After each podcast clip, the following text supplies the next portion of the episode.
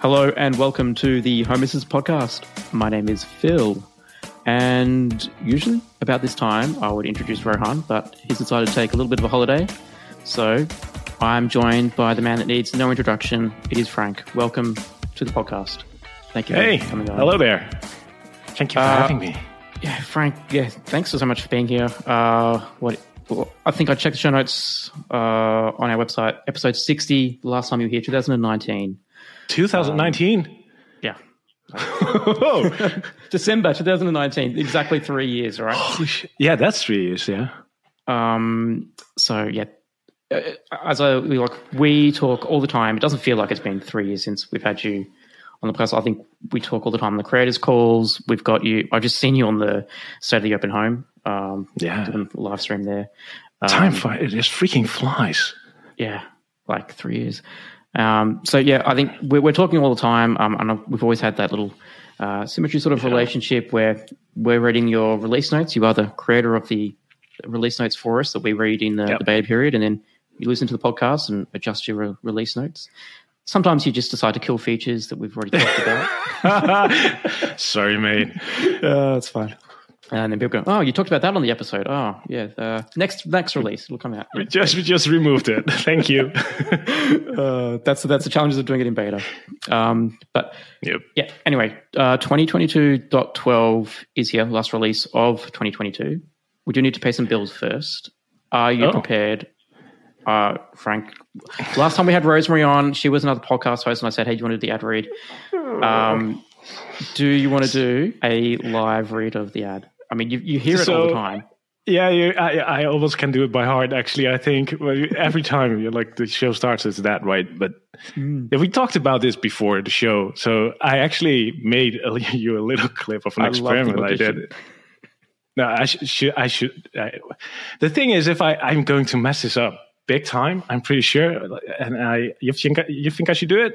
I, I, no, if you if you mess it up, it makes it better because It makes it better. yeah. And then just read it normally, or should I do like what I know? I Do- with do- do audio. the whole, I want the whole shebang. I want the audio. I want the full Frenck experience, man.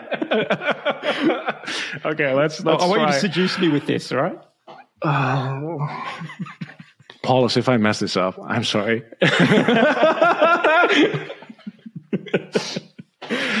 so, word from our sponsor.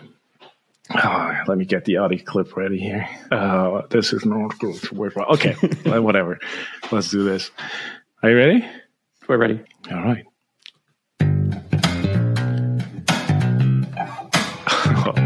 this episode is sponsored by Home Assistant Cloud by Nabu Casa.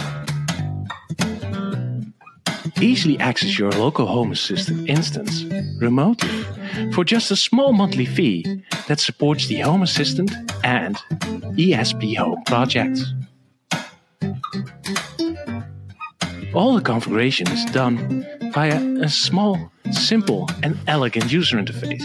So there's no fiddling around with those difficult router settings, things like SSL certificates, or any of the yamble yambo. Yeah, I missed it. But just, yeah. it's fine. It's Just- fine. I, you know what? I want to buy another house just so I can get another subscription. I actually wanted to add like uh, go and activate your Home Assistant cloud subscription today, but this sam- this sample is not long enough. But still, No. I mean, this guy comes with his own mixer. He's got his own audio track behind him.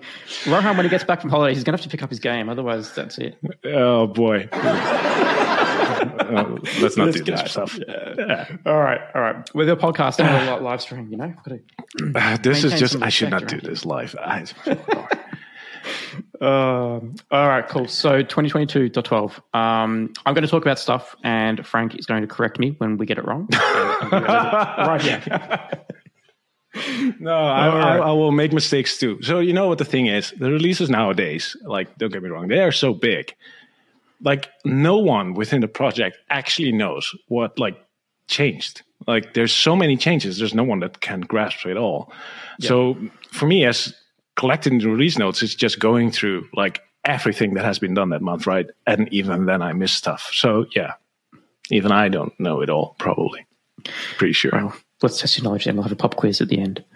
Um, there are a couple of headlines that have come out. So we did have uh, the uh, the state of the open home, uh, which you Yeah. were a presenter on, which was amazing. There is a recording on YouTube. Go catch it if you didn't get to catch it live. Um, it was 4 a.m. my time, so I didn't catch it live.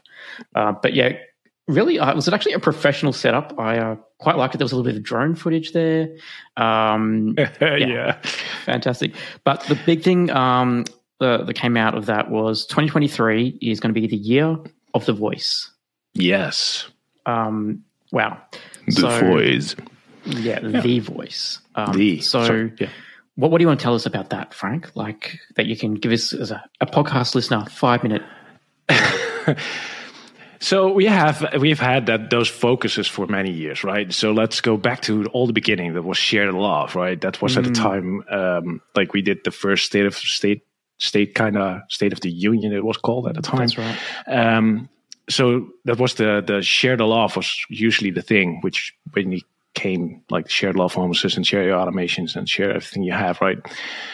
And later it became making things easier because we wanted to bring stuff more into the UI. But as we started to doing that, things got a bit like sometimes not aligned. So last year we did streamlining. Um, and all these things are still like a focus. Like it's not that we still don't want, we still want to make things easier and we still want to streamline and well, we still want to share the love for the home assistant, of course. But for this year, it's uh, the year of the voice. And for this year, we're going to aim. Well, I should make a sample out of that.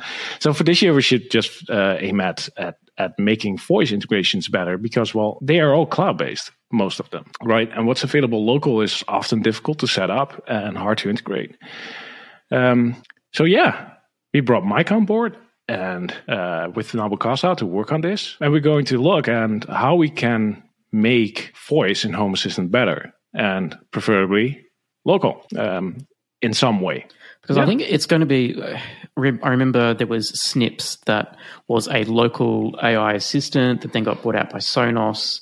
Yeah, Um, so I guess yeah, now that sort of has left the IoT smart home space, you know, needing uh, something Yeah. to fill that gap, right? Um, yeah, so yeah, that that makes a ton of sense. And like Nabu Casa has just sponsored so much stuff, you know, from Z-Wave JS to ESPHome to now BTHome and everything, right? Like it's Sure, just, but this yeah, is um, part of the open home, right? We want to have an open home. That's what we're all in for. It's not just Home Assistant, but the ecosystem around it is important too, um, because well, like it had Z-Wave.js is a great example because Z-Wave.js is like a separate project and it's open source and it's like there and it's used by other home automation systems too. So if they fix something and make something improvements to Z-Wave.js, well, Home Assistant will benefit from that as well, Open right? Hab, deCONZ, they get that immediately. Yeah, right? and the other way around too. So in the end, like it's just building the open home. Like we want, like the only way open source work is if we share the love, right? And uh, well, that's part of it. It's it's just part of the core value. It's it's not just Home Assistant. It's the ecosystem around it that just needs to be better, and we should share. Absolutely. Well, I'm very excited to see where this goes. I think, um, yeah, let's talk about languages, um, like Yeah. around the world, like on the creators call the other day. It's, yeah, I think it's going to be a big task, um, and it'll be very good, um, for the ecosystem and for Home Assistant, I think. So, Yeah, I believe one of the excited for it. first things that's going to happen is like how we can make conversations better from within Home Assistant with with the system, and there's how are we're going to do things like um, different languages. That's a focus. Uh, like there has been talk about how we can get ambassadors to like contribute voices and such, but at this point, it's mostly just planning. Right? What are what what are our MVPs? What is important first, and how are we going to like attack this? So this is mainly something that Mike is working on right now, um, and Paulus too, I believe. So let's let's just see how this goes. The year hasn't started yet. that's it. Well, Right. hopefully we'll get Mike on next year as well, and we can touch base with him and see Yeah, you should. where, where his plans. Yeah, that's the plan. Um, what else came out? Um, so we had the creators call the other day with yourself, um, and Yeah. we'll see if it comes in this release. Um, but Home Assistant uh, is going to talk matter. Oh, I I, can see you it is in.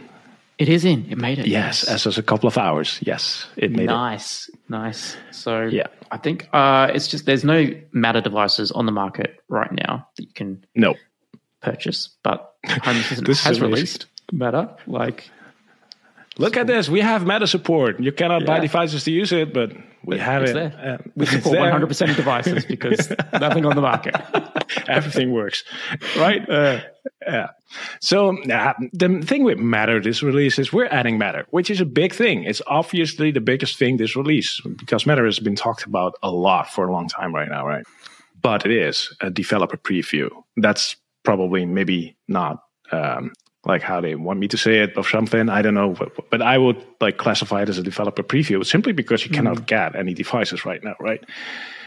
But it's important for us to to ship it because well now people can join in the development, can join in the early testing, can join in. Maybe you can create your own Matter device, like we did in a workshop at the time. You can now try it out and maybe help with the home system development too. So this is opening up doors. And we know a lot of people that are working on Matter standards in the ecosystem for other companies also use Home Assistant. So hopefully, like those are people that are start testing and join in. In general, this is just a big step forward. We're one, we are one of the first that are now publicly dumping Matter in support, Yeah. making it available, right? So, in terms of the Matter protocol, is that now finalized? Is there a risk that because you've shipped so early that it there could be a change and whatever you've shipped needs an update, or is it this is it, it's finalized? It is finalized. It's version 1.0 right now, right? So um, that's what's in there. Uh, but yeah, support could be improved, right? Like there's a protocol, and that's how Home Assistant inter- interpreted it, interprets it, and and that could be improved, right? We could improve how devices are.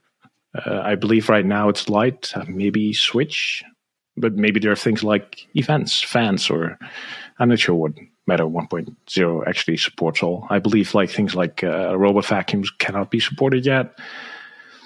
But yeah, there's a lot in Matters of 1.0 that Home Assistant needs to support with Matter, not Matter itself. Um, and that's the base we're going to build on now. That's good. The foundation is there, the communication is there. I think this is going to be similar to like HomeKit. It's going to be one of those protocols in Home Assistant that can really uh, open up doors to things, right? Like you can get, uh, if you've got a device that talks HomeKit, then it can talk Home Assistant, Yeah. right? Um, and I think Matters is just going to be on the same level. It's, it's amazing. Yeah, there are a lot of those devices out there that just don't have support, right? Especially if you go like I don't know, if you go to AliExpress, you can buy a lot, and then the question is, does it work? I think matters, especially Matter, would be helpful with that in the future. Like if you buy like some random device somewhere random in the world, uh, you have no idea if it works. But if it ha- works with Matter, then the goal is it should work with Home Assistant. Yep.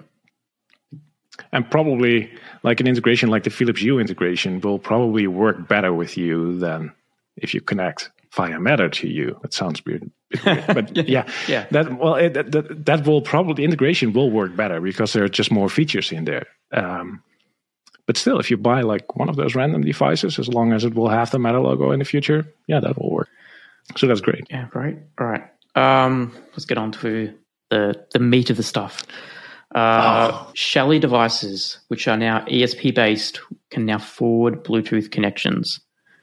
Um, so last was it in the November release? Uh, they Yeah. released the Bluetooth proxy for ESP Home. Um, so now you've got all your Shelly devices that use uh, are based on uh, ESP based firmware can now, I think it's from firmware 12 and above. Um, Yeah. and they'll do BLE advert, advertisements only. Um, but yeah, I think Bluetooth it's a- has just gone crazy. Like since these proxies, like every Yeah. toothbrushes and If you look at uh, our public analytics, actually, uh, the public analytics of Home Assistant, you will see that the Home Assistant August release was one of the most quickly installed and most popular releases this year.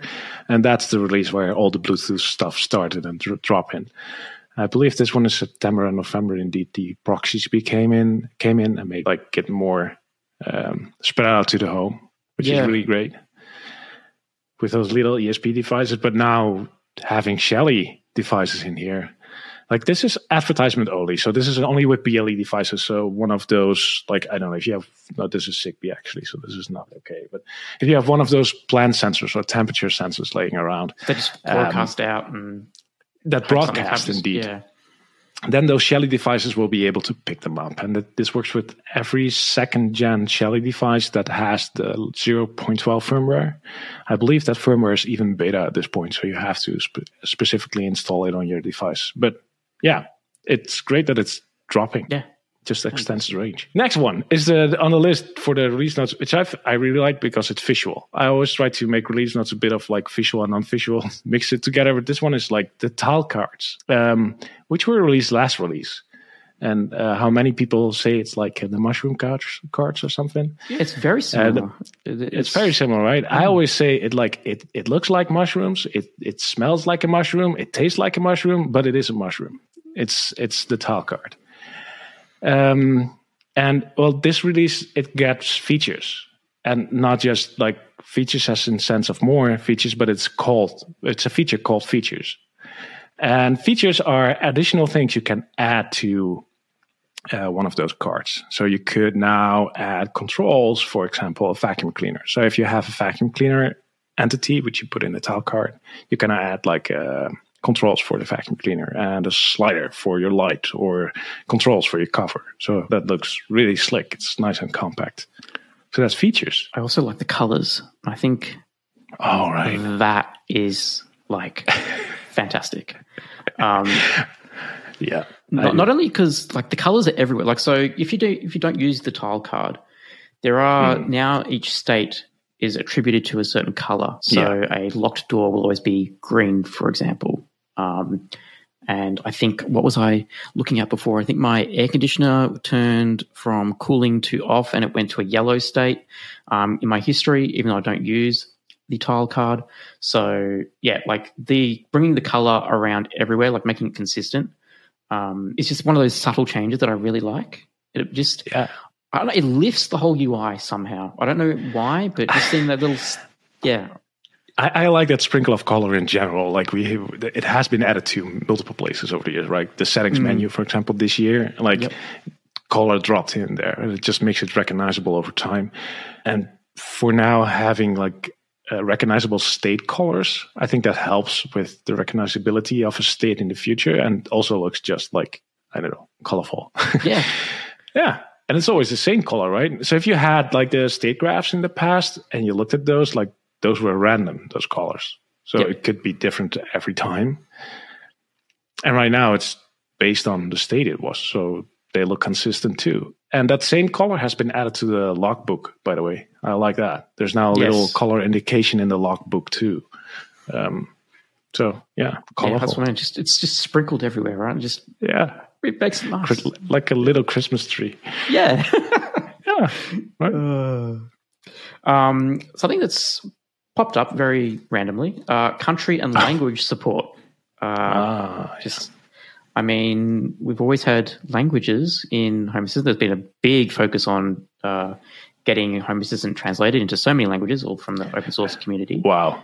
So talking about like the community, that's all community provided, right? That's just insanely good.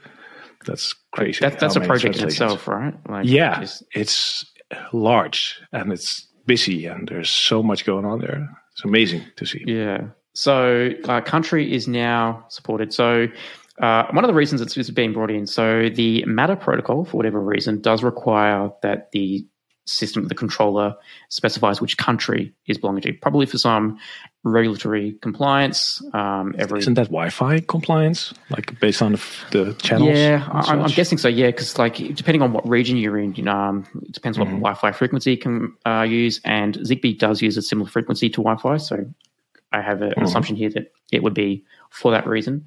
Um, so when you upgrade to 2022.12, there will be a repair that will uh, come up in Home Assistant telling you that the uh, I believe the country has not been set. Just go in, set your country. That will also have an effect. Um, no, it doesn't have an effect on other settings at the time, but I think there are plans um, in the future to sort of derive languages, units of measurement, all that that would Yeah.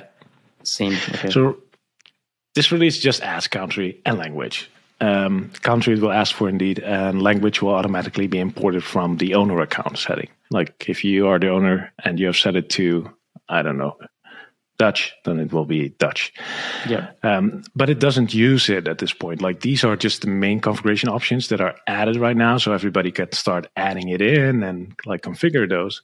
But for the future, we can do things with this, like indeed matter, but uh, also indeed the units of measurement, or maybe far fetched future, but uh, things like notifications that are sent to your phone actually being localized. Even things like suggesting what integrations should come pre-installed, right? Like, why yep. should the default weather service be somewhere in yeah. Norway when we know you're in the US and AccuWeather might be better for you or something like that? Yeah, maybe. Um, there are tons of possibilities with that. So I think this is a great solid base to add. Like it's so basic information that can be used and to improve many things. Uh, like in Canada, I believe they have a different unit for wind speed in general than other countries.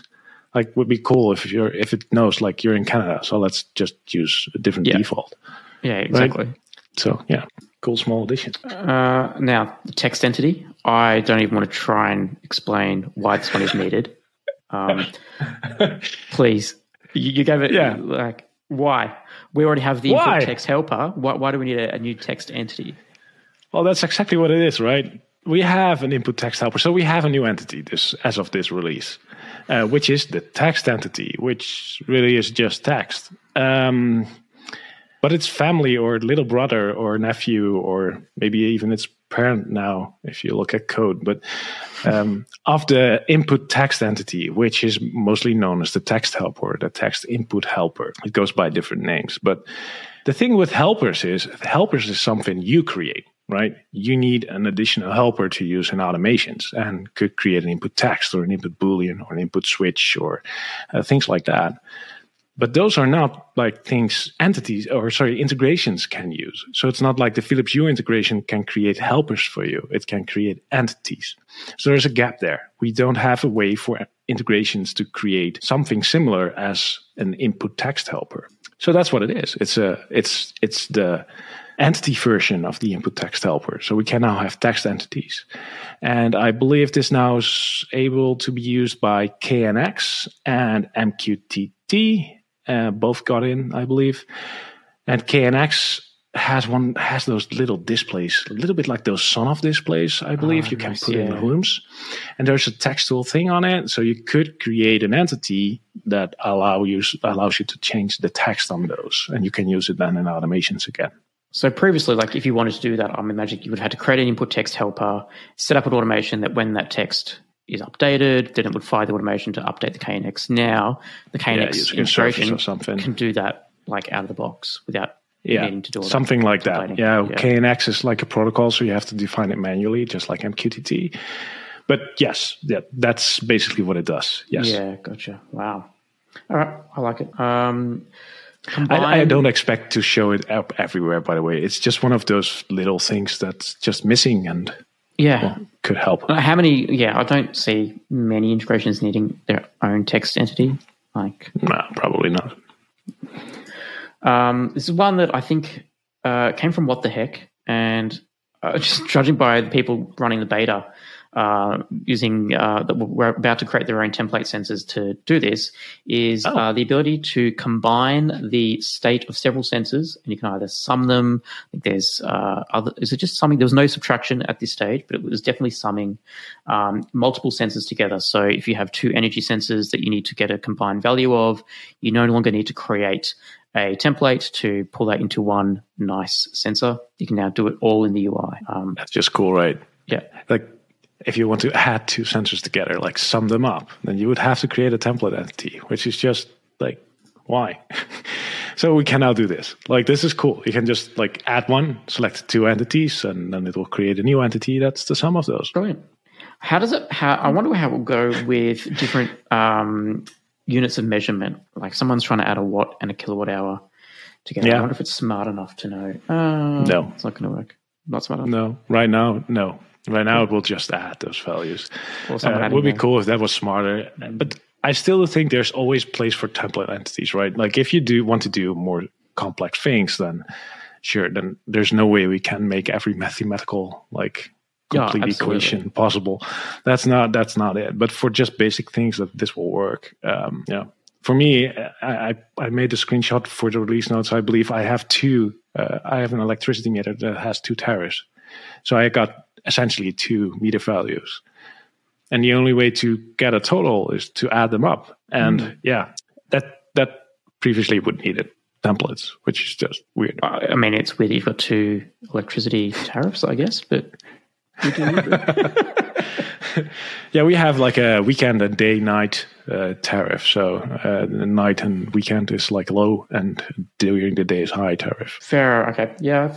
Okay. I guess I have the same thing. I don't. Yeah. I just have it all. My my energy consumption is through a rainforest, and I'm using an API of an electricity company to give me the price. So yeah, right. I guess it's a little bit easier for me. Um, but I think the next one, Paulus is really excited for. Um, the the pet feeder. I want that thing too, by the way. Um, so yeah, supports the Aqara C1 pet feeder um, with Fire ZHA now. Uh, I've got a little note here. You can combine it uh, with the litter robot integration in Home Assistant and completely automate your pets. Um, actually, I've just uh, I've just seen your note. What is this? If it feeds your pet, it doesn't feed off it. yeah. Just to be clear, somebody asked, like, uh, how does it work? Well, it will feed your cat. Or okay, does it feed off? Love it. right, but yeah, you can automate your pets. No, but it's it's kind of like it's I don't know. It's like I I really I, I I would like to get my hands on one. I tried the other day; they're sold out almost everywhere. But um, I could order maybe on AliExpress or some other faraway site. But yeah. yeah. it's just cool that it's added. These are the things that is just beautiful. Somebody just like reverse engineered that thing and it's got added. Like this is you cannot like plan this or whatever. This is this is one of the great things of the community. I was going to say beauty of open source, right? Yes, this is the beauty. That exactly that. The fact that we're talking about a path feeder is just wow, and that you can automate it, right? Yeah. Add your pet too. Yeah.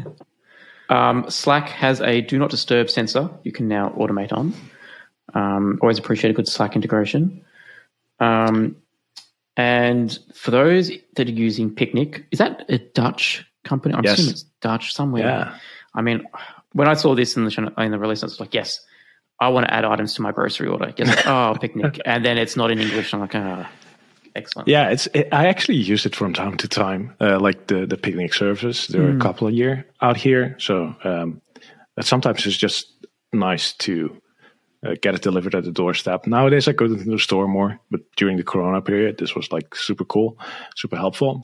Um, but yeah, it's it's cool that you can just like add something. I believe was it you, Phil? Was it Rohan that had the dishwasher tabs automation? Yeah, I, I blog did post that through, at the time. Yeah, gross through Grocy, every time like Home Assistant detects that the dishwasher is being used, it goes in and detects a dishwasher tablet being used. Yeah. Um, that's so the level I using a service right? like right, but using a service as this, yeah, like you could just say, uh, well, you use X, X tabs at so many times, right? So we, I have to like place dishwasher tabs into your basket mm. for the next delivery, which is kind of cool. Yeah. So that's yeah, that's hopefully my future.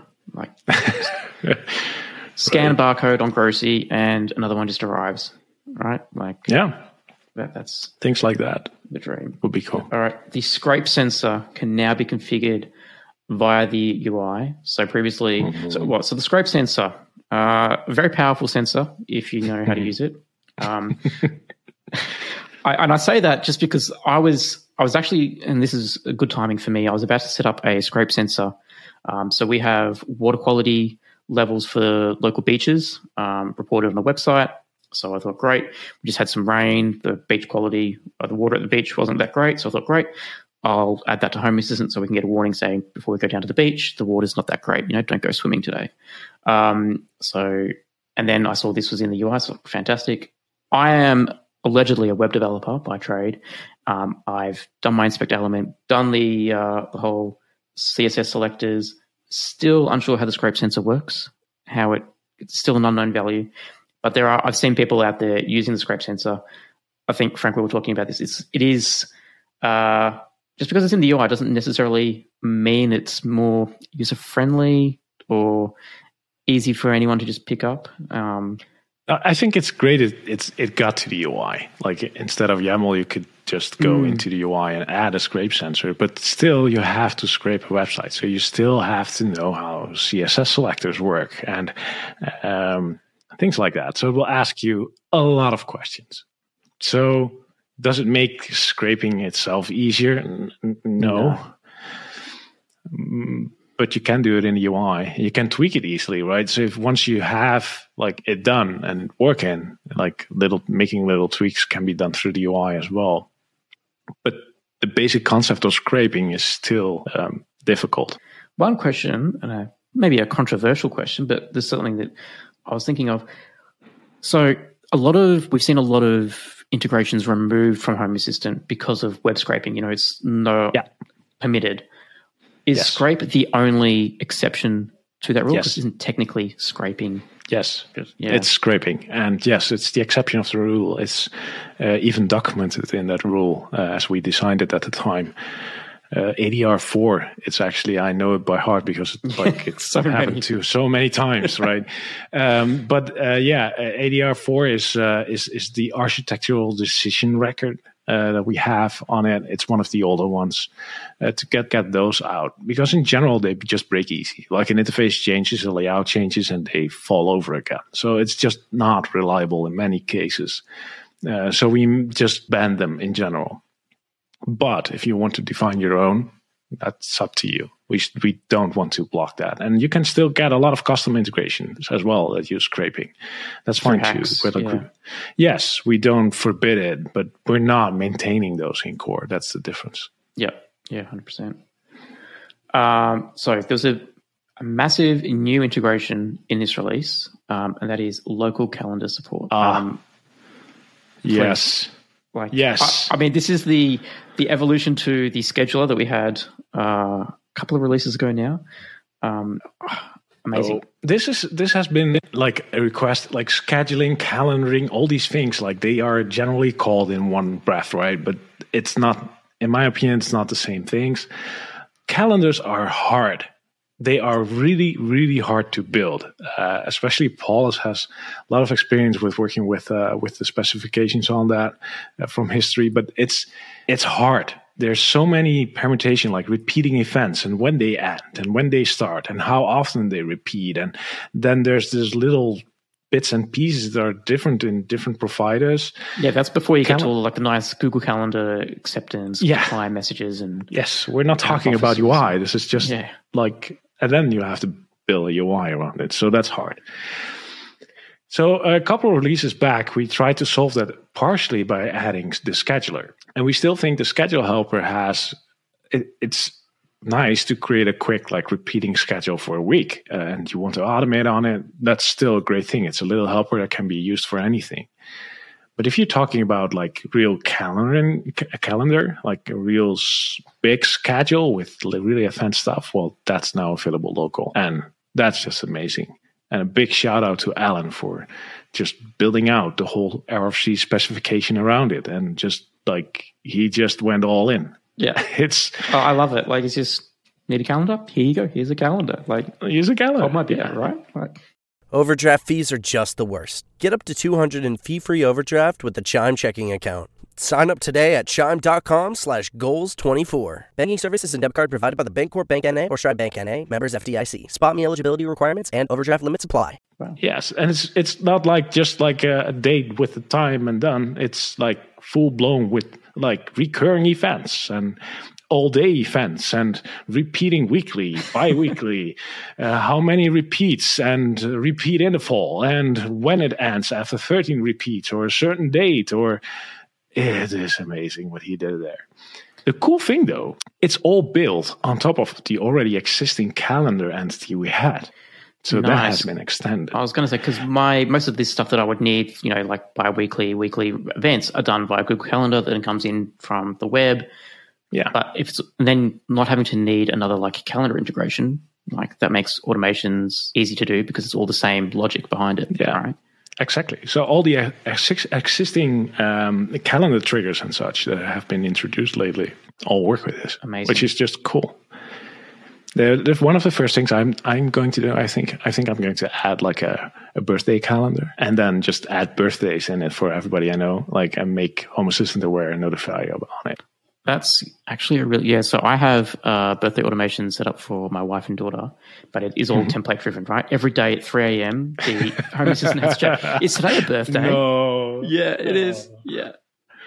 I, I'm going to do it like this. I think it that would be great. Just a re- yearly repeating event for um, Easily, yeah. and just a dedicated calendar entity for birthday. So I will get calendar.birthday and automate with that.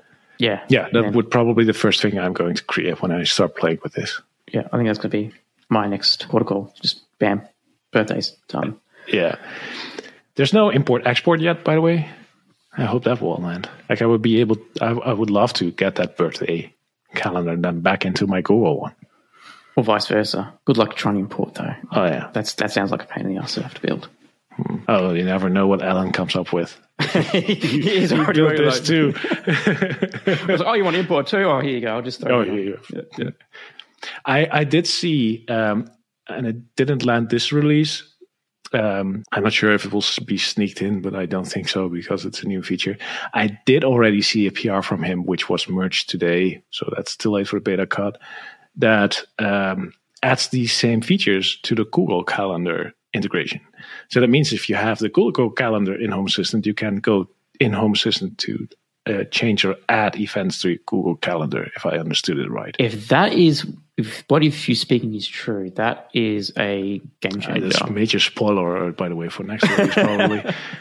Alan's like, oh, I'll just put this idea out there and it doesn't, doesn't come through. Ah, it's just great. This is great.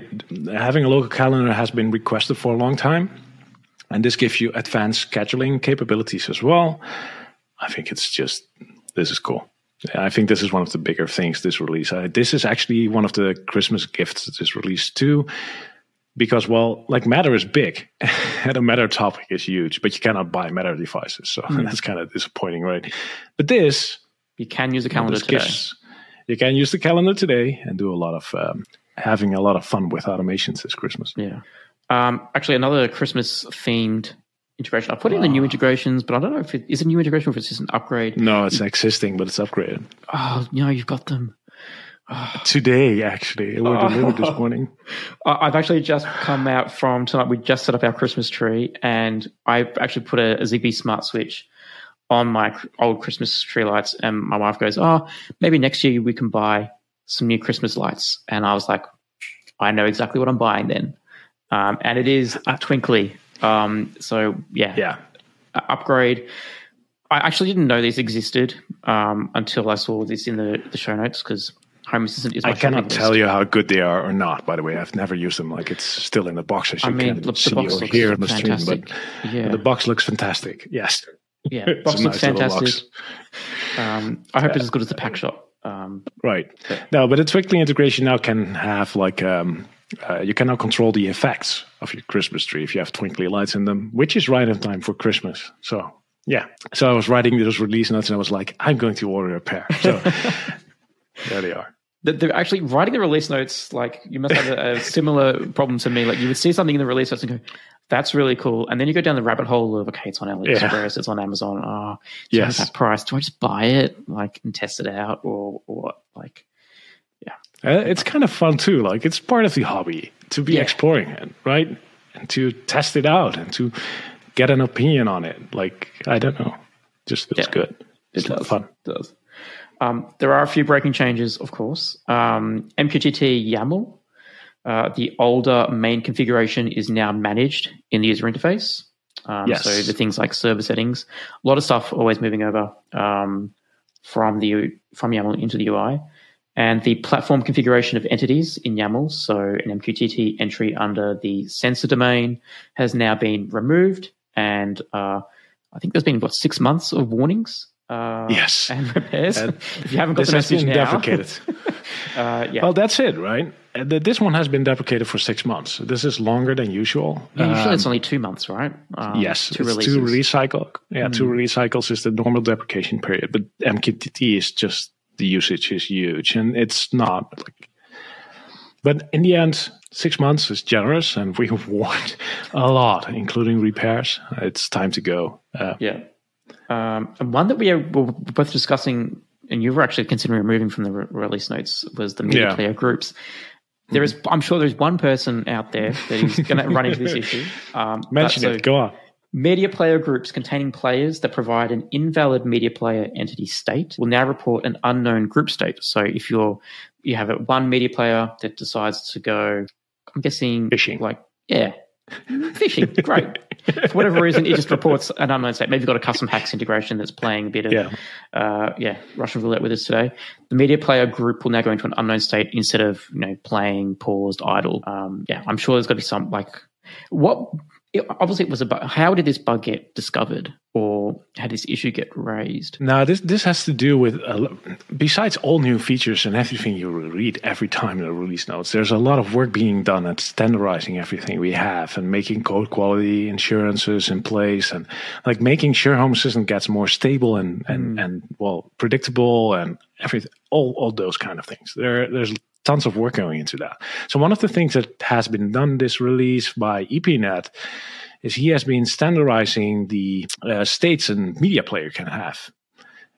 This was already always documented, but not enforced. So now, code wise, we started enforcing the states a media player could have.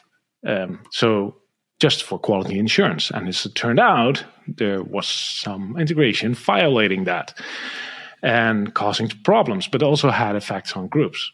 So just part of all these standardizations, these are things that you run into. Like, hey, it is possible for a media player to have a different state. Like, does a media player do that? And so what does it do and what does it mean? Because for, if you automate on a media player and there's a state you've never heard of, that's just hard to automate on, right? It's just surprisingly. I think it's good. It also prevents like down the road a developer, you know, committing something, putting pushing code up, and then home like it introduces a bug in the future, right? Like just enforcing all these standards, even though it might not be a problem today, it may fix solve a problem tomorrow that may occur. Um, so no, I definitely agree. Um, like there is a whole bunch of stabilization work that is needed and is appreciated. I think. Yes, definitely. Um, Hikvision cameras. Um, the video loss event has been removed. What is the popularity of the Hikvision integration? I assume it, it, it would be pretty hard. I- like I think everyone is on a Hikvision camera that I, I speak to, like either Reolink or Hikvision. Um, anyway, the video loss event has been removed from the supported list. Um, it's always been used as a keep alive for most devices, um, and the library did use it internally. If you leave it enabled, it actually uh, causes everything to break if the event is actually processed. So, kind of not what you want to happen. Um, so, yeah, it's been removed from the integration just to avoid confusion. Yeah. It's used by 0.7% of our community, by the way. 0.7. That's not that extremely high, but No. still. Oh, I thought it would have been higher. I'm surprised it's. I guess not every like. It's hard, do you have in Nabu Casa a breakdown of of people that have like a camera integration or a, this type of integration would have? No. Like, do you go to that level? Is it something that you can like think should be considered? Every, all, all data that we have on Home Assistant is just available on analytics.homeassistant.io. You can go there and view it yourself. So we don't have that breakdown. Uh, we do have a list of integrations there and how much the usage is. It's also shown in the documentation, but there's no extra uh, available data or something. It's all public and open. And uh, I guess somebody could go there and just like if they wanted to pick make it. out, all, yeah, and then sum them all up. Um, yeah. Just imagine like one day I'm going to be reading a Verge article or something that can be referencing Home Assistant stats analytics or something. well, I do find them really helpful in general, by the way, to make decisions as well, right? Or to define focus. Like, if I do this, which integration should I pick first? Like, if I'm going to fix this or change this. So, yeah.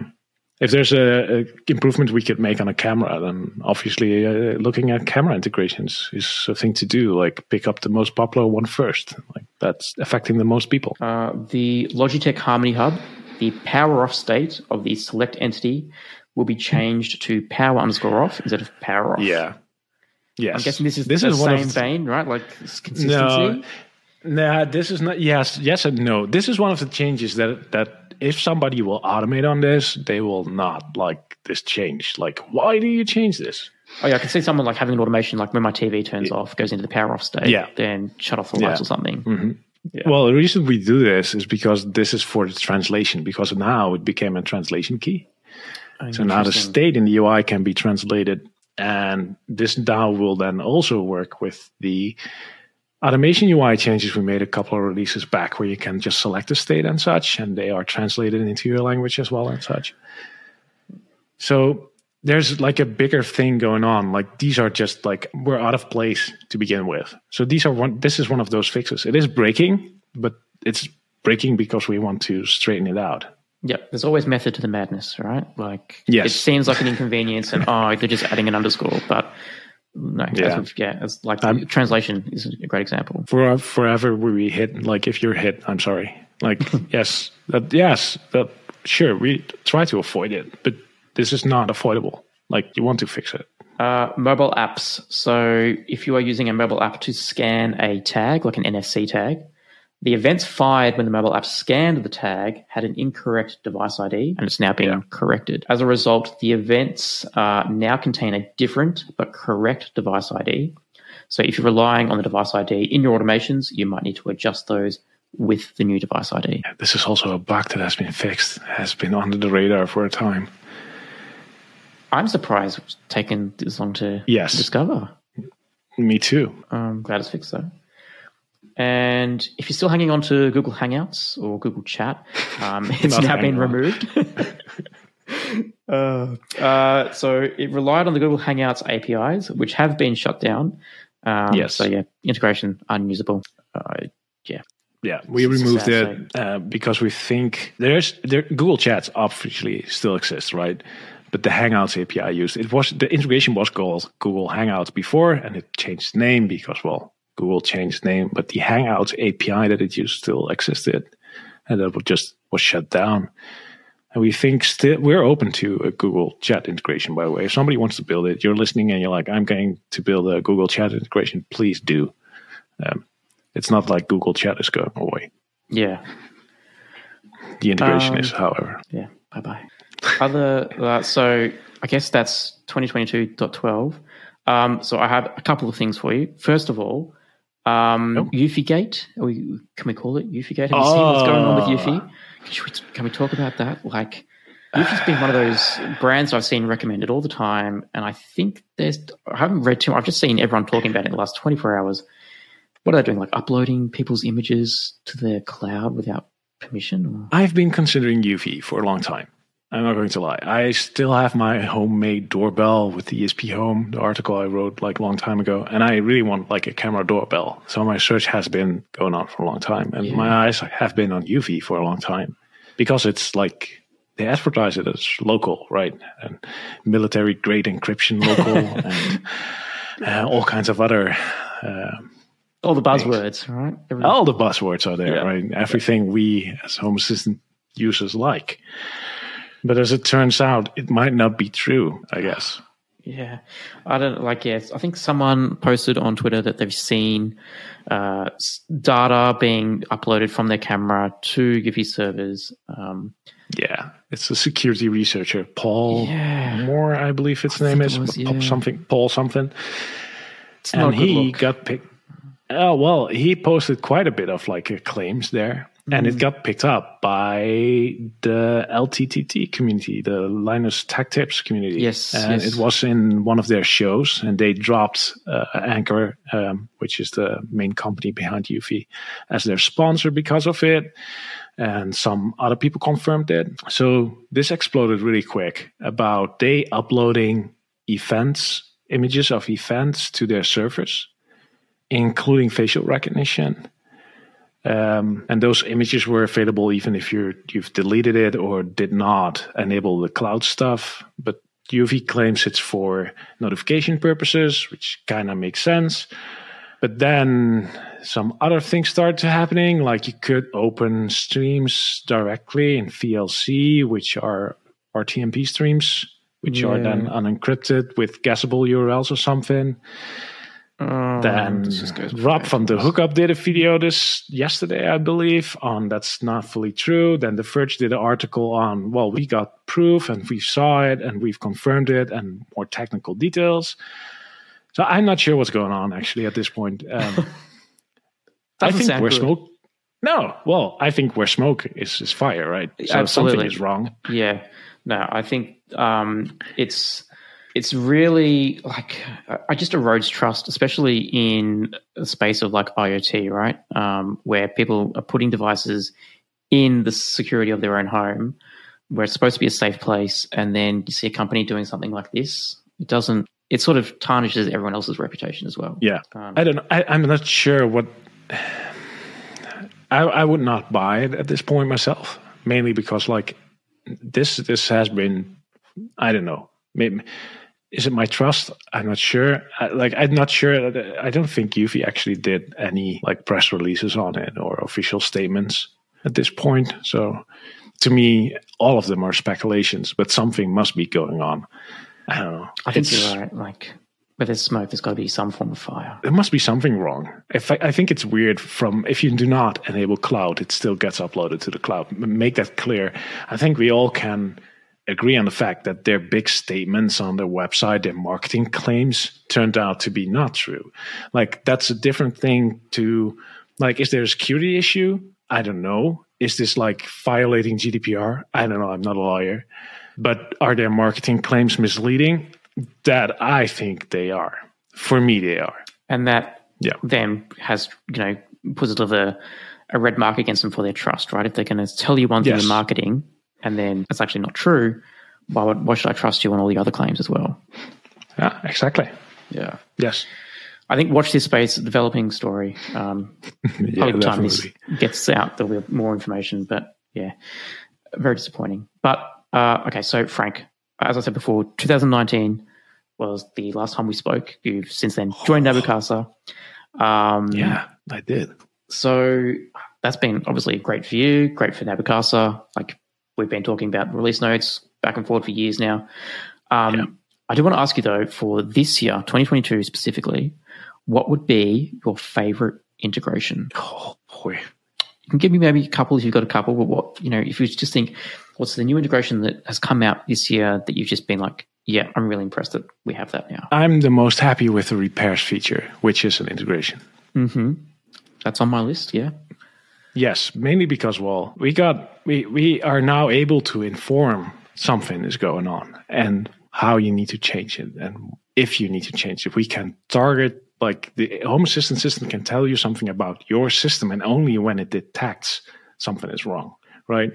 So it's not like if you might have noticed the breaking changes in the release notes got like way smaller nowadays. And that's not just because we got better at breaking changes, it's just because we're communicating things different now. We're using repairs a lot for deprecation notices, which were previously in depreca- in the breaking changes while they were not breaking changes at that point. Or you'd have to look in log files to see, okay, in two Yeah, releases, I can like that. update this YAML line and stuff like that. Yeah.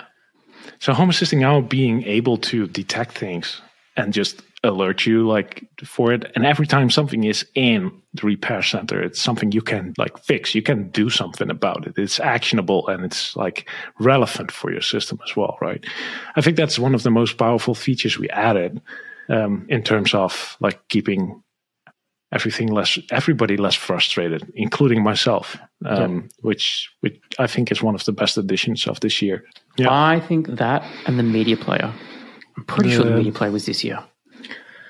I'm now opening my notes because i i like made a huge collection of everything we did this year for the state of the open home of course Um, I yeah, or maybe we talked about it in January or something. But I'm pretty like either there's been some massive mm, work on the media player. Um, yes in march we did the um, select and play media That's action it. Yeah. Um, like just being like, I remember like when I first started doing like media on my Sonos, and you'd have to um, favorite the item in your Sonos um, app, and then you could you know select it as a source. Now it's all a UI, nice UI. There's services that you can target. Like the Sonos favorites has now been revamped as well. There's been just so much love Yeah. to media ever since like the Let's Get Loud event as well. Um, Mhm. so yeah, I think for me it's the media player. Just yeah, yeah we also got the media player bar i believe was it this year i'm not sure and the media player browser got renamed to just media yep, at the time. That was cool too. And a lot of integrations got support for that as well. Like um, even like cameras, right? And and Mm. and your dashboards, you can now just like cast like directly from the media part or in an automation, which got really easy. I think yeah, media is great. Other little thing I, I really liked from this year is auto completing entity IDs in YAML. Yes, in the uh, automation, uh, like in, you know, the, in the templates, in this like whenever, like even if you're doing like editing your um, dashboard, right, and you need to put in an entity ID somewhere, having autocomplete is just amazing. Um, saves so much time. Yes, definitely. That's a great Alright. one too. And groups, by the way. I Oh, yeah. found groups one of the biggest thing. That was almost a complete release. Uh, Groups? The release was even called groups, groups, groups, groups, Yeah. right? Yeah. Gr- Group still confuses me a little bit. I, I am. I, do appreciate the old style groups where I can put things in, then I can you know loop over the items in there and do a count on things. Um, Oh, that so loop yeah. has been fixed, by the way. That's also for new style groups now. Oh, is it there? Fantastic. Yeah, that was one of the feedback things. So I added that later. Yeah, nice. Um, yeah, I believe I did. Oh, because groups is a whole thing maybe. now, right? It used to be just yeah, here's a light group, here's a cover group, but now I think it's all Yes. a you know a proper parent integration that you can then go out and define new entities with. Um, what are you most excited for to see for Home Assistant or Nabu Casa in 23? Well, it's the year's voice, so that's exciting. That's for sure. But personally, I'm I'm still excited for the little things. I'm I'm always I I love the little usability things like that just makes your life better every day. Like the big things and big what are the big things coming? We often don't know as well, right? Like Yeah. it is still an open source project. Sometimes something somebody jumps up and creates something. This release local calendar is a great example. Like, hey, look at that. Somebody like somebody did the effort to like wow right but i don't know. I, I i'm the little I'm, i like the little things. For example like if you look back at last year we if you now make an automation and you select a uh, want to make a trigger on a state of an entity then it will try to give you like the possible state options now. There's now a drop down instead of hmm. having to enter a piece of text you can now select from it. I think that was a, a little improvement that is like insanely big actually. And right now, I know that I'm working on a little bit for next release for for January, which we allow sensors to provide uh, for textual sensors to provide like a list of possible states they can have. So that part of the UI will work better. So if you select Moon, for example, if you have the Moon integration, uh, as of the January release, it will give you a list of different Moon states That's translated cool. and all. Yeah. And these are the little things that I like to see and do. Uh, so I'm looking forward to a lot of those, like little UX improvements. Uh, well, there's obviously a lot coming from the new UI stuff, which I'm excited for too. By the way, that's big too for the coming year. If you haven't seen it, uh, the um, go back and watch the state of the open home.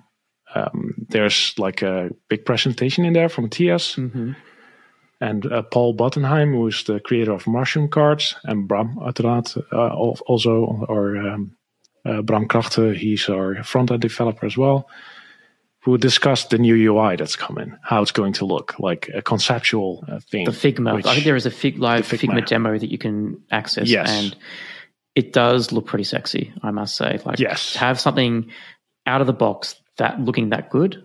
Um, yes, it, it does run the risk of people not having to upload so many screenshots of their dashboards to Reddit. I think that that could be a problem. Yeah, the shared love, uh, Yeah. maybe I don't know. Uh, Like in the end, like it's not the old stuff is still there, right? Like the old stuff. Hear me talking, like it's, it's still recent, but the existing um, UI is still there. Will stay there, maybe improve, but yeah, I, I I do think it's an improvement, but it is a concept UI. The thing that is shown there, it's a concept, and it helps like setting a feature, like a, like where are we going? How are we getting there? We don't know, but the tile card is a great example of it. It's part of that, and uh, I've seen a couple of things there, maybe landing in January or February, uh, that's been being worked on right now.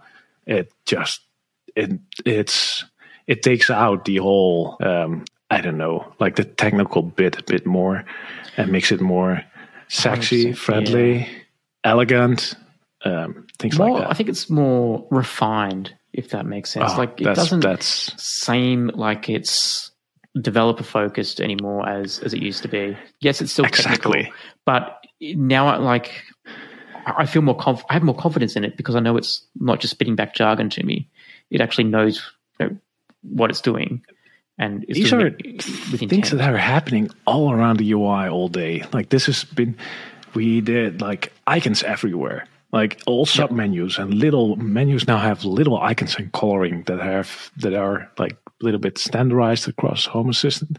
And s these are just so many little things you don't see and realize that are just like changing the way you like consume subconsciously the interface. I, that, that's the stuff I'm looking forward to. Um, and otherwise, I'm just looking forward to see whatever else anyone brings into the project because that's exciting as always. Like, I'm wondering, like this release has the pad feeder. I'm wondering what's next. I always love the the random integrations. What- what- Yeah, right. I think one of my favorite ones has been the the smelly incense burners that you can automate. Um, The that- genies, right? Yeah, No, the genies. Yeah. I think it, I think it is the a genie. genies. Yeah, I think it's a, they're called. Yeah, I think one of them is a genie. I think there's another one in there. Um, just yeah, random stuff like that. Also, Yes, that's great. list, right? Because I need to. I, I looked at it. I I can just buy it here in the store. They are sold here. Oh, um, nice. But I've I've I don't I don't know. the thing is, like no, especially with uh, Rituals Genie, um, like I can just pick it up. We have a Ritual store here. Mm-hmm. Um, they have sentence cartridges, so you can you have to buy those, and they're pretty expensive. So it's Yeah. like I don't know, some kind of vendor lock in Absolutely. and they're cloud cloud as well. So it's it's it's a nice little gimmick, but I'm cloud was what threw me off. I'm like, ah, cloud. Yeah, Yeah. nah. yeah, nah. But still, it's cool, right? I don't mind cloud in general if it works well, um, but I try to avoid it if I can. Um, so I'm not sure if it works well or not in this case. Uh, but it's mostly the cartridges for me that that like threw me off. Yeah. All right. Um, now, for those that don't follow you on Twitter, I follow you on Twitter. I've seen. I think you've been. You're still streaming um, here and there. I'm guessing. Nah, just the, the we do the release parties now, right? Yeah, of course. How is your war on energy going? Like I've seen that you got your. You've been.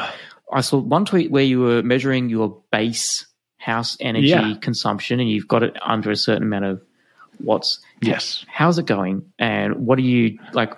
What's your method for for fighting this war? Oh, it, well, it's going well. Actually, today is December. We're recording December the second. Is the second today? It is I'm the third bit now for me, but it would be the second for you. Yes, it's the second for me indeed. Um, so yesterday was the first. So I got a report from my energy supplier about last month, and I'm actually very happy with what I achieved at this point. Um, so last year, November month, I've used 609 kilowatt hours of electricity. This does not include heating, by the way. So this is purely uh, electricity usage. So 609 kilowatt hours. And uh, last month, I've used 289. Wow. That's more than half it. Yeah, Um, easily. Yes, which uh, that's cool. That's just cool. And my gas usage dropped way too, but it's a warm uh, start of the winter here, so that's not fair to compare. But for electricity, I can. Um, and the solar has been usage, uh, solar providing energy has been almost the same this month. So yeah, it's going well. It's mainly my base energy that I've been working on. So my base energy is basically what if I go to bed and go to sleep and everything is off for my feeling? What am I still using at that point? That's what I consider my base energy level. Like that's energy you're using that you just like always use, right? Yep. Don't like your refrigerator on. Um, Yeah. Your servers are on. You're running Home Assistant. yeah, access points, whatever, Yeah. right? Your alarm system, uh, things like that. So I'm currently at 120 watts for the whole house during the night, um, which was over 400 watts. So Wow. that getting that down, that in long term, that's just a lot. And like the fact that I'm just using 300 like kilowatt hours less, like on a year basis, that's three and a half thousand kilowatt hours Yep. if this continues like this. That's just a lot. Like not just for like the money. Sure, it it will save me a lot of money. And energy is expensive right now here in the Netherlands. Like I course, pay yeah. ninety five cents euro cents per kilowatt hour at this point. So that's like over 3,000 euro at this point, right? Um, but even somebody said, yeah, but energy is so cheap here where I am. Like we pay 10 cents. Well, that's cool, but that's still 350 euros you could have like Yeah. saved yourself, right? Absolutely. So, but also for the environment, it's just less. Which that, I think good. is a good end goal, right? Like we always talk about like smart home and reducing energy costs, but then I think that is the side effect of you know being able to reduce our energy so much is that it also helps the environment. Yeah. and we have a direct control over that. reduce your footprint. That's, I think the addition of water is a great example of that. Mm-hmm. While water, like especially here in the Netherlands, in many countries, actually, it's free. In the Netherlands, is just super cheap. It's like almost not relevant. But still, being able to look at your water usage and do something about it, it's just better for the environment. Yep. But yes, So, what was your method for going around and reducing that? Like, was it just finding things and flicking them off at the PowerPoint? Did you have like a uh, maybe I should try one night with this turned off, and you're going around putting smart monitors on everything, trying to get a, a reading Yes, of what's actually high? Yes, a lot. I do have one of those um, energy meters you can just get for a couple of bucks that just have a display and show how many watts something uses. And this one is calibrated, and well, it it it's just a simple thing. It's not smart. You can it has no Zigbee or Matter or whatever. What's the point? It- Throw it away. Throw it. Yeah, it's just a dumb device nobody in our community generally would use. But the nice thing about it is you can just plug something in and read exactly how much it's using. And just going around the house and just find everything that has a plug and plug it in and check what it does makes you like very aware of what something uses. Was there something that you were surprised at how much energy was actually costing you? Like you thought, oh, this won't be much, but I'll plug it in, and then you actually seen, oh, it's actually that much. Uh, Sonos specifically. Really interesting. Yes. Sonos actually use a lot of energy in general. Like they're pretty low, but they're still like using like between five and 10 watts in standby, which is quite a lot. Yeah. Um, if you have uh, quite a, some of them, like if you have like five of them, that adds up really quick. I do. I, Um, wow. Okay, that's good to know. And so, for example, our, our multimedia in their living room, like where the TV and the Sonos Play bar is and things like that, I've now put in like a, a little wall plug. Yeah, absolutely. just like that. It monitors my power, but it also like can turn it off. kill the power to the play bar when the TV's not on, right? Like it's Well, necessary. kill the TV itself too. Like it has standby power, and then you have like a receiver which also draws a little bit, and they all like pretty efficient. Um, but still, like the total adds up. Yeah. Um, there's also a lot of places where I put in like um, power measuring, where the measuring itself is interesting, but also cost power. Like, don't forget, every time you plug in one of those things, they Yeah. will consume power too. And it's just one watt, but it's still, again, one watt. Uh, well, it's 1.3 watts for the one I got. And the interesting thing about those were if I actually turned them off, they consumed a watt less. And it's simply because it turns off the relay. So as long as it's powered on, it uses power to power the relay to keep open.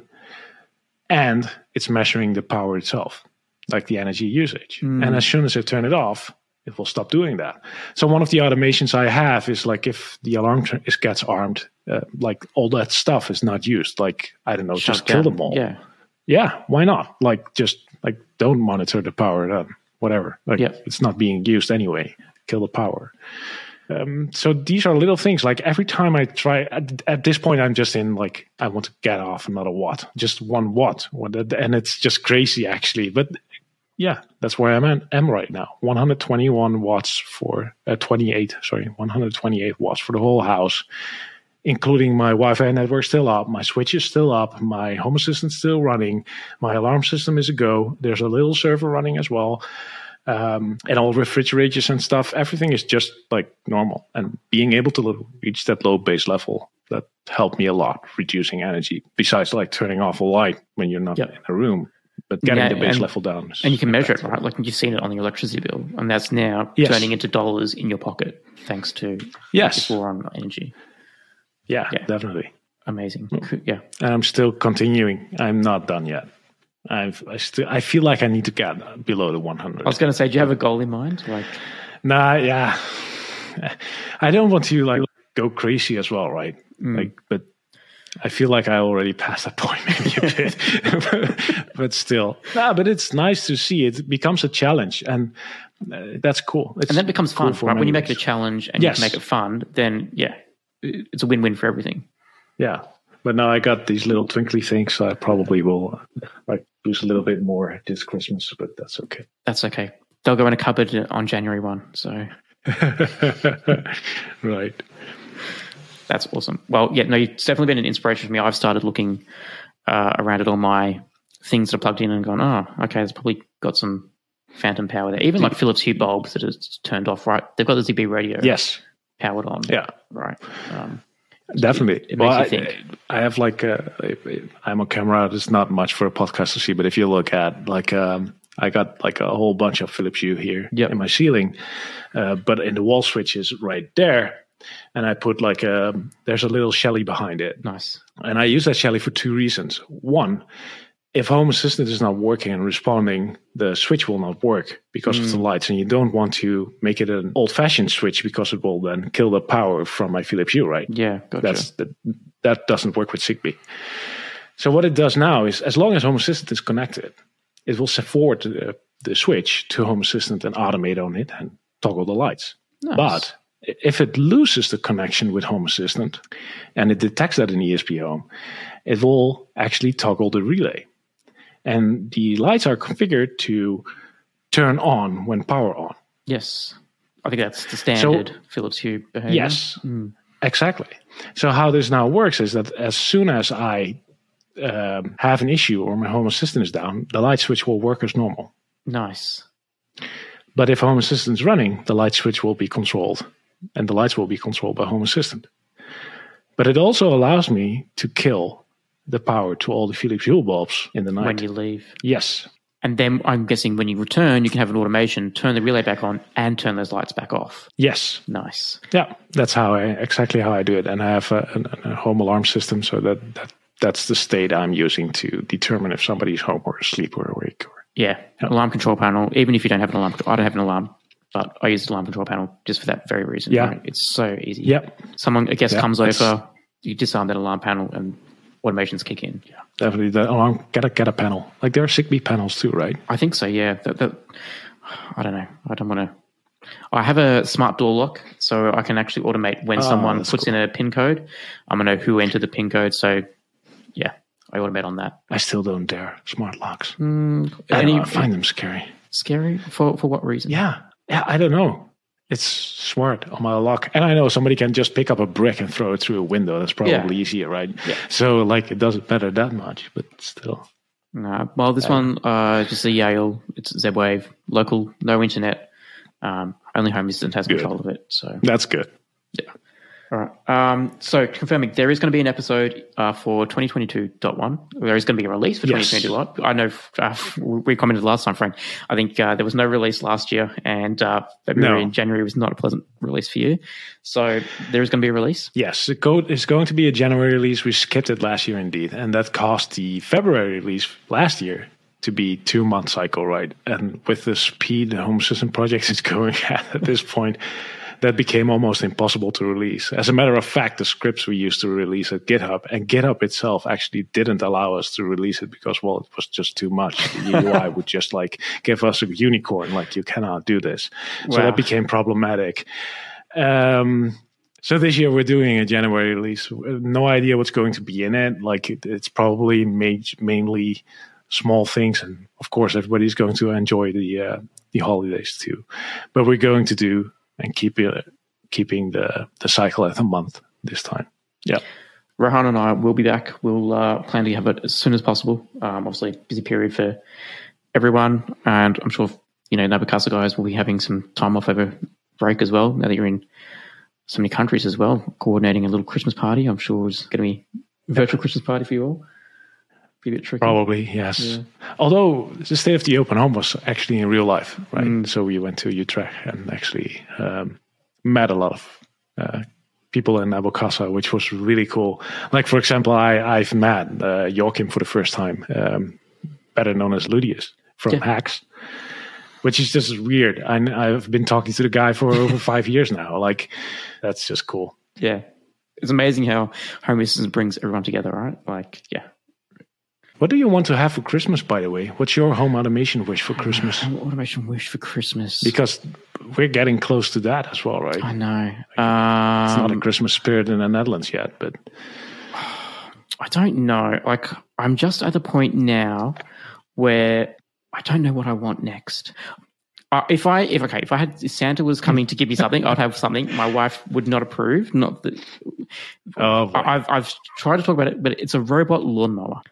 A Um, robot lawnmower. yeah. Cool. like our grass in our backyard just grows so fast, um, and it's yeah, I need to get power out in the backyard. I just don't want to cut the grass anymore, right? Like just but the, the technology exists. I think that I believe there is something that integrates with Home Assistant. Let's get it. in Yes, they are. right? Um, I, I just don't. I the thing that's holding me back is I had a vacuum cleaner, um, and it just pushed You had. around. You don't have anymore. No, I don't have any because it Oh. just it just didn't cut the mustard, right? Like my wife would always say, like, what's the point? It gets stuck under the couch. you know, it's just pushing the dirt around. I have a two year old daughter that's constantly leaving cheese on the ground now. Um, no robot vacuum cleaner is going to survive that. Maybe they've come along now. Um, I my fear is that a robot lawnmower would be similar. Um, yeah, that is my goal. Just automate the the grass cutting. The ram, the robot lawnmowers are great as soon as a dog has like left his left his uh, little turd on the grass and it goes Yeah. over it. It's by the way hilarious to Google for. Um,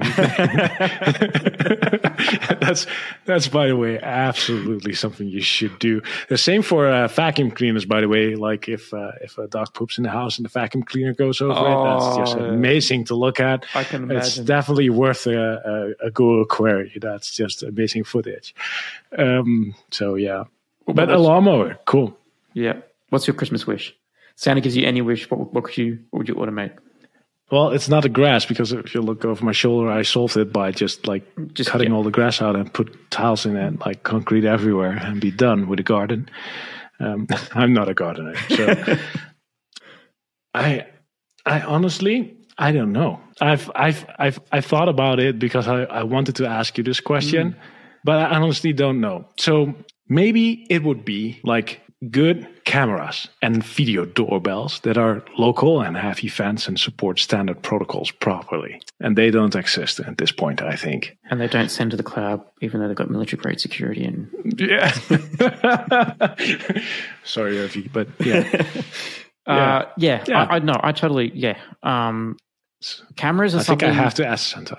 Yes, cameras are something that I.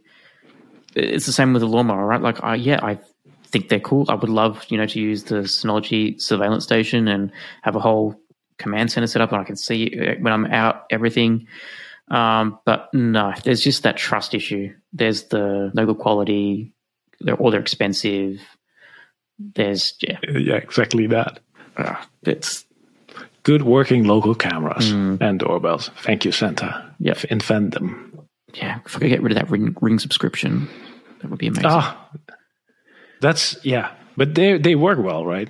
Like I hear they work Well, well. it's- that's right. I mean, it ties well into the Amazon Echo ecosystem, um, right. but I do find it ha- is still delayed. Like postman hits the doorbell, the time I get a notification in the office on my Echo that someone's at the door, postman's gone. Right, like Yeah. or the postie, as I should say in Aussie language. Uh, postie's gone with my delivery back to the station, and I'm sad because my next IoT gadget I have to go and sign for. Um, yeah, Cameras is one of those things that are just hard in the automation world. Uh, something similar would be the um, uh, thermostats. Like buy a good working local, fully controllable thermostat is just a challenge. Uh, I don't know why these two product categories are like that, but Yep. I have a Z Wave thermostat from Remotech. Um, works great through Home Assistant. Try and use it on the wall. I don't know how the buttons work. I like I had someone out to replace the gas and I actually had to use Home Assistant to turn the heating off and on because the control panel on the wall is so bad uh, that I didn't know how to turn it off or on through the actual thing on the wall. Uh, but then you get something like a Nest, then it's got to be a Google Cloud and whole other Ah. issues that come with that. Um, Nope. Yeah. So no, I think thermostats. You're right. Like mm, that needs to be cameras and thermostats. Yeah. Please make them pretty nice, local, and fully controllable, standardized, and like pretty and usable. Dear Santa, please. And I'll throw an extra one in air conditioning controllers. Like we're dumping a lot of frustration now in the end of the podcast, right? but the twenty use, bucks looks pretty. I, I don't have to use like, like a Sensibo uh, or a what is what's the other one? The um the Broadlink uh, or an ESPHome. I just want something pretty local to send IR signals. It's not going to get becoming a theme. All that local stuff. It's, yeah, yeah. I mean, technically. It kind of makes sense. Like you're, you're part of Nabu Casa. You're the reason why we want. We've got. You've given us the the addiction of local control now, and everyone wants local. I I don't think that that's the the problem. I think the problem is that companies keep like messing up. Oh, absolutely. It's bad for like in general, like, and it, so there uh, with with with the cloud stuff. And again, I don't mind if it works well, and I know upfront, and I make the decision like to accept that it does, right?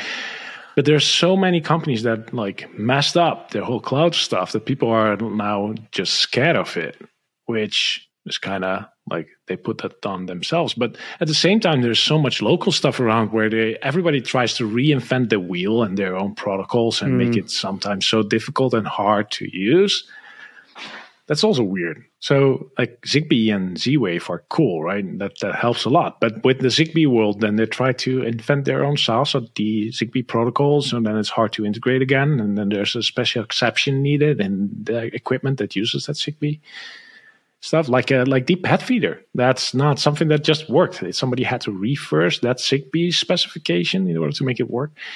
Uh, please every, any manufacturer is listening, come on, just make it local, use a standard, make it like well documented if you don't, and like embrace it, make it easy for everybody. I, yes, just, please. Yeah, it just makes it easier for everyone, right? Like then people can be champions of your product and put it into home systems without you needing to spend development resources, you know, doing all the integrations because you've made it open. Other people can do it for you. Yeah, there are specs. Use them. Like they're for free, often for free, right?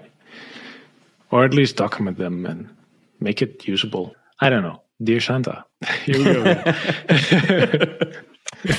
oh, I like it. All right. Well, uh, yes. So we will be back 2022.1. Oh, sorry, 2023.1. We will be back. Uh, I've got to get used to saying that. Um, yeah, Frenck, thank you so much. Let's not leave it three years again. Um, no, let's not. We'll, we'll see you on soon. But yeah, pleasure. Thank you as always. Thank you. My pleasure as well. And Merry Christmas. Merry Christmas to you and Happy New Year. Happy New Year.